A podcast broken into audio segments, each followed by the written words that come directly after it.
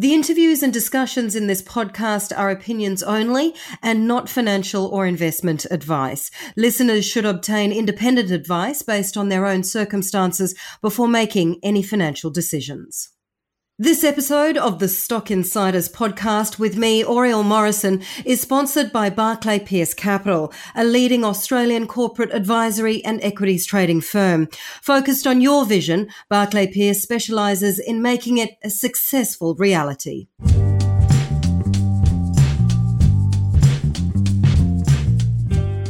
Hello, everyone, and welcome to Stock Insiders with me, Oriel Morrison. Now, it's time today for a look at crypto and the world of cryptocurrencies. It's been an interesting time so far this year. There's been a, another raft of volatility in the first few months of 2022. Obviously, we talk mainly about Bitcoin, but we've seen that kind of volatility in many of the cryptocurrencies.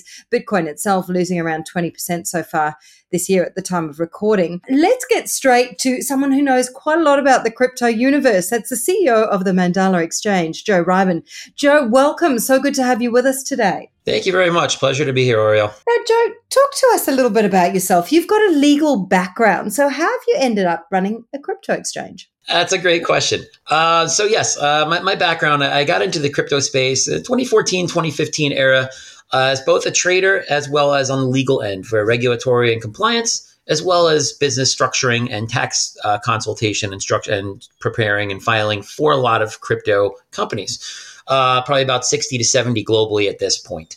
Uh, I did start through my law firm uh, as uh, you know outside counsel for most of these uh, crypto companies, and kind of parlayed that into my current position as CEO of Mandala Exchange, where I started with the first iteration of the exchange with a different founders group and actually a different company as the outside counsel. And when they abandoned the project in 2019, stepped in and kind of rebooted the project along with some other people on on the team uh, you know, as the CEO. So that's kind of how I got to where I am today. Uh, very proud to say we just completed our first year of um, you know existence with the Mandala Exchange launched in its current form.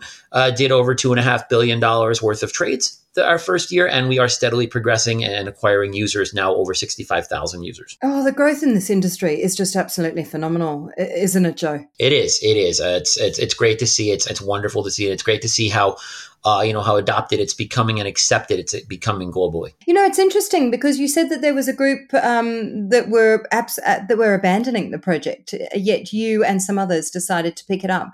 What made you think that it would work if there was, you know, obviously colleagues and people around you who didn't? Sure. So I, I guess we kind of saw the missteps and the pitfalls that happened, especially um, with myself as as one of the outside, you know, as the outside counsel with my firm.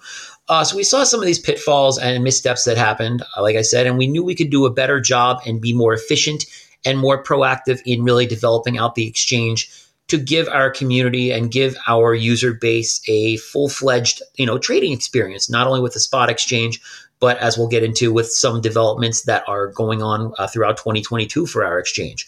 So we picked it up from there and we were quite confident we could do better. And so far we have. So what is it about the Mandala exchange that, that sets it apart from others? Because obviously as the industry grows and as it grows so rapidly, as does the competition in, in the space. I mean, there's, there's a number of exchanges out there. So what makes a Mandala exchange special? Uh, first and foremost would be our partnership with Binance. We are built uh, as a white label exchange on the Binance cloud but we are independently owned and operated, meaning that we control all of our assets, we control all of our equity, and we are able to build out with other third-party providers as well. Should we want to add on, you know, different pieces and different um, you know aspects of our exchange.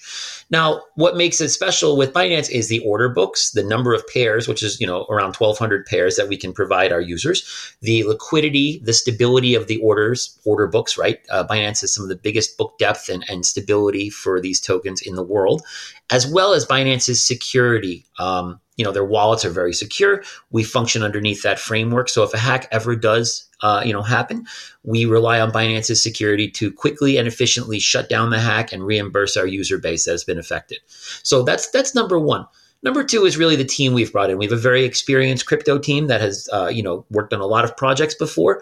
Uh, our CTOs, for, for example, um, Zach has been working on crypto projects since 2010 or 11, since the dawn of crypto.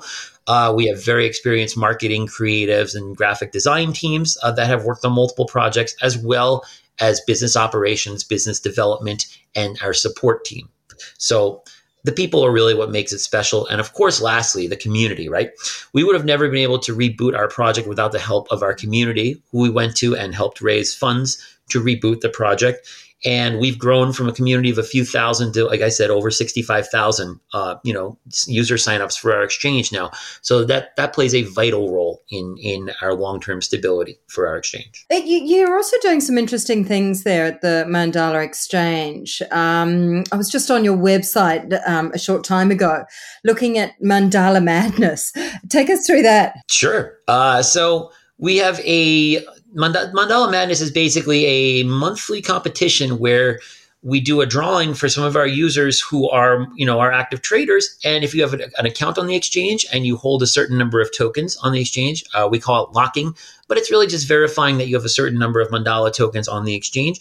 You are entered into our trading contest giveaway where we give away a portion of the volume um, in Mandala tokens or USDT to tether a stablecoin every month as as a kind of thank you to our users for continuing to support us.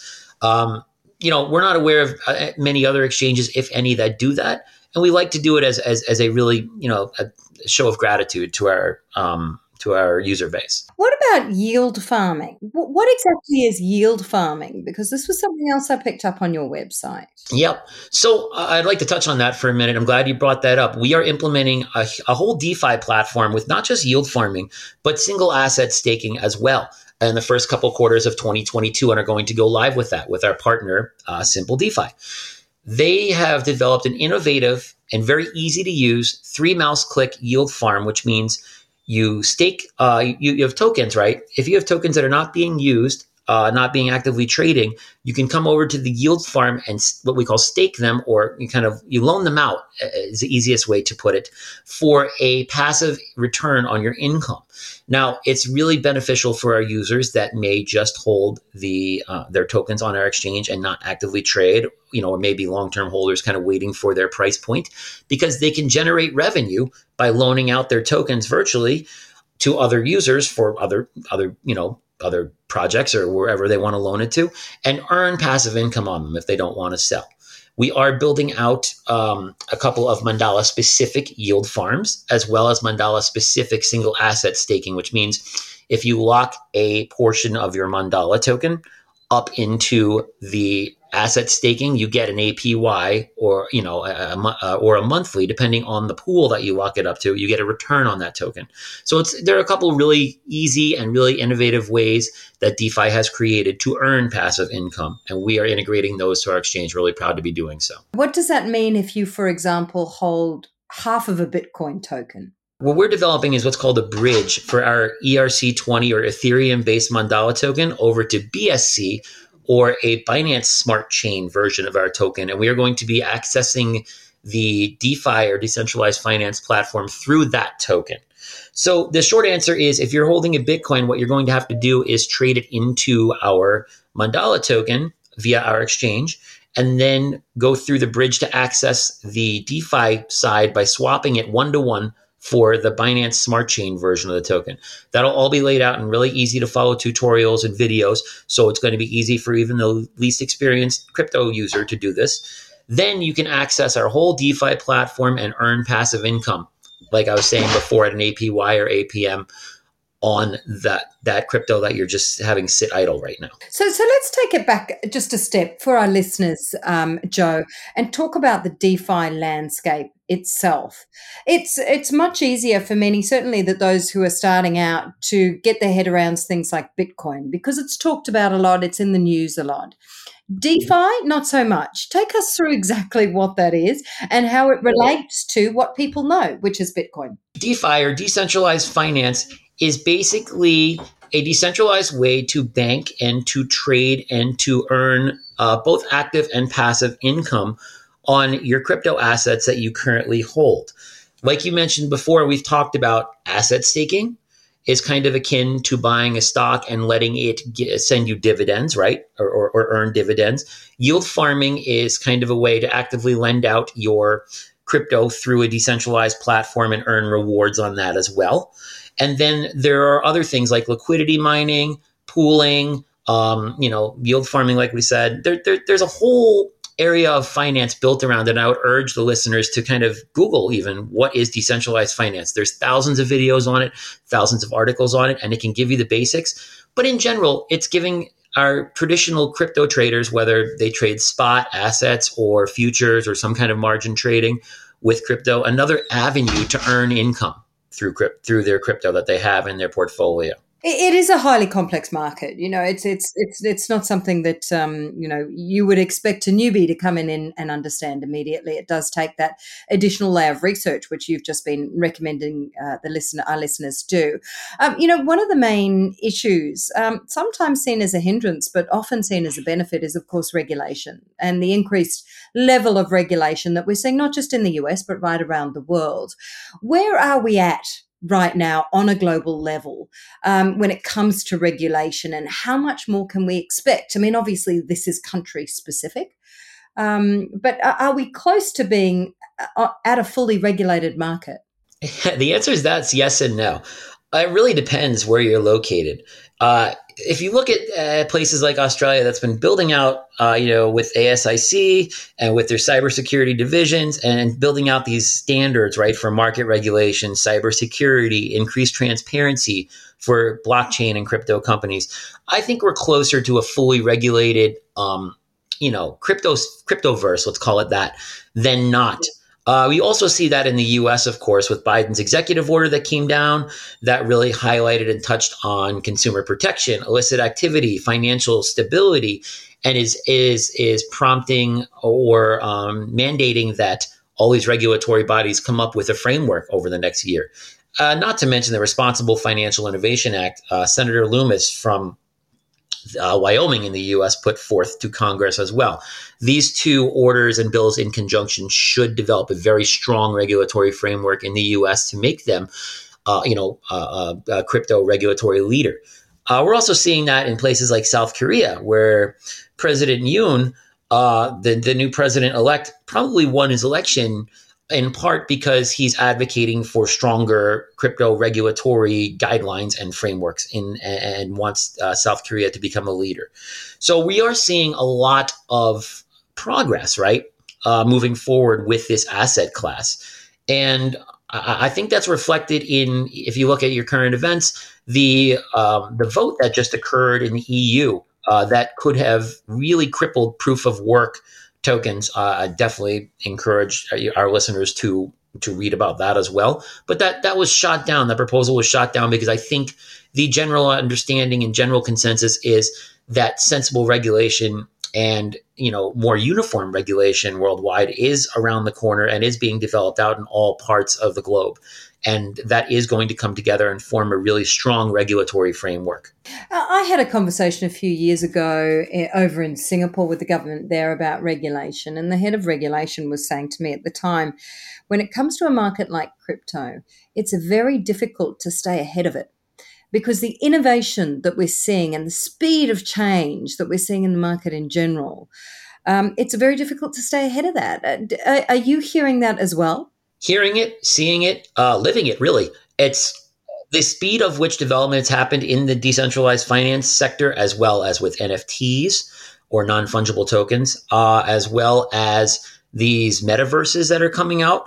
Uh, just just all the the layers that there are to crypto really web 3 right that's that's a big buzzword for 2021 2022 um, we're seeing these brilliant developers just innovate at light speed and governments and regulatory authorities struggling to catch up just because of the pace of development. And I think you're exactly right. So putting this base framework in, in, in, in play for all these different jurisdictions is crucial so that we have some kind of regulatory net that we can move forward with and you know kind of stabilize the asset class a little bit but I do think that it's going to evolve almost on a daily, weekly, monthly basis, take your pick, based on the projects and the products that are coming out in our in our field. You know, we've also seen something interesting. You talked about the EU before, um, but Ukraine. We're hearing Ukraine's received close to 100 million in crypto in crypto donations, of course, during this invasion, uh, Russia's invasion of U- Ukraine. And the Ukrainian president has just uh, moved on with their regulation there and signed a virtual law on crypto assets which essentially legalizes the assets in the country. What does this mean for the market overall? That's right. And we are seeing that with more countries. I think Ukraine's a very poignant example, of course, because of the conflict and geopolitical events that are going on there uh, right now. And, and what, that's very bullish uh, in terms of sentiment for our market because it's showing that that crypto and, and, and, Bitcoin in particular, of course, right now, but crypto as an asset class has standing and has um, you know has a foothold in these markets where maybe the you know fiat currency is destabilized and something has to come and fill that void. So it is being fully accepted, which is really key for the, the long long term health and and um, you know bullish nature of our asset class moving forward. Are sanctions are the sanctions in Russia going to drive more people to crypto in your view? Uh, it's funny that you, you bring that up. I, I actually released a statement the other day on behalf of our exchange on Twitter where I was uh, talking about sanction those sanctioned individuals versus really hindering the Russian people. And we have chosen. I'm going to get to that in a second. We've chosen not to block off all Russian IP addresses on our exchange because of the fact that we don't want to harm the general populace when fiat currency like the ruble is so destabilized right now, and that may be the only way they have to transact.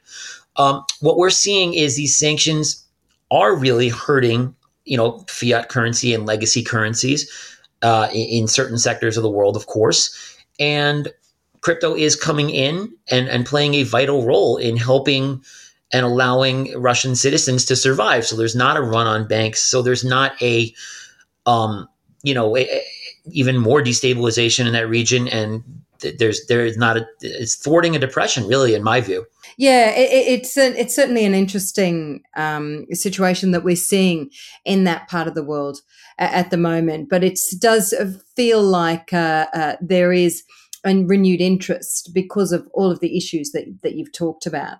But there's not only geopolitical issues at the moment that's impacting the crypto market. Of course, this is also economic inflation high US rates. You know, we just saw a, a, hike in US rates for the first time since 2018. What sort of impact will this have on the market? Um, I, we absolutely did, and you know, like I've always talked about that crypto is a hedge against traditional financial markets. Obviously, the hike in rates, we're going to see this bubble burst a little bit. We, it's really long overdue, as we know. With the the, the interest rates should have been you know steadily increased by small increments, in my view, a long time ago. Um, but they, you know, they, they've just kept it at pretty much nothing since 2000, since, you know, 2008 and, and, and before that even.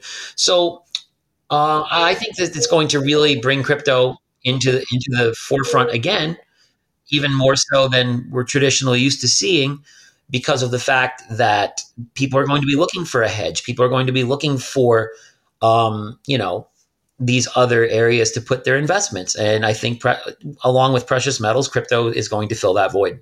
When we look at the crypto market overall, Joe, um, obviously, as we discussed a little bit earlier, uh, people, certainly um, newbies to the market, uh, talk a lot about Bitcoin when you look at Bitcoin, uh, I'm going to ask you a question you probably don't want to answer, but where, what, what sort of, what sort of forecast do you have for Bitcoin right now, and and wh- how long will Bitcoin remain the dominant crypto? Um, that, that's actually a great question. I don't mind answering it. Um, what I see is is a bull run that should probably extend through 2024. Um, you know, I think we touched on this about a month ago, and we did another interview as well. And what I'm seeing is is that we may sit in the 30s to 40s for a while, but there is definitely the more the more more buildup and more pressure we have there, especially with these other sanctions, um, with the the Fed rates, all this, all these you know factors cooked in. I think there's going to be another parabolic run, you know, before before 2024 or into 2024, where we could see highs as high as 140 to 160k per Bitcoin by the end of this cycle. Uh, I've done uh, you know technical analysis with other people that are very well versed in the industry, and they're calling for the low to mid twos. I like to scale it back a little bit, like low to mid 200,000s, let's say USD per Bitcoin. I like to scale it back a little bit and kind of hedge because I like to be more. Um, you know, I don't, I, I don't like, I like to be more conservative. And I think, but I think 140 to 160 is very reasonable, 160K per Bitcoin uh, that we'll see uh, during this bull cycle. What's the biggest risk to that forecast? Oh, uh, honestly, the biggest risk to that is a global war. And that that's the one thing that scares me right now, right? Because of what's going on. I don't think it's going to come to that. I really don't. I think cooler heads will hopefully, hopefully prevail, but you never know. And if if there is a World War III, all bets are off.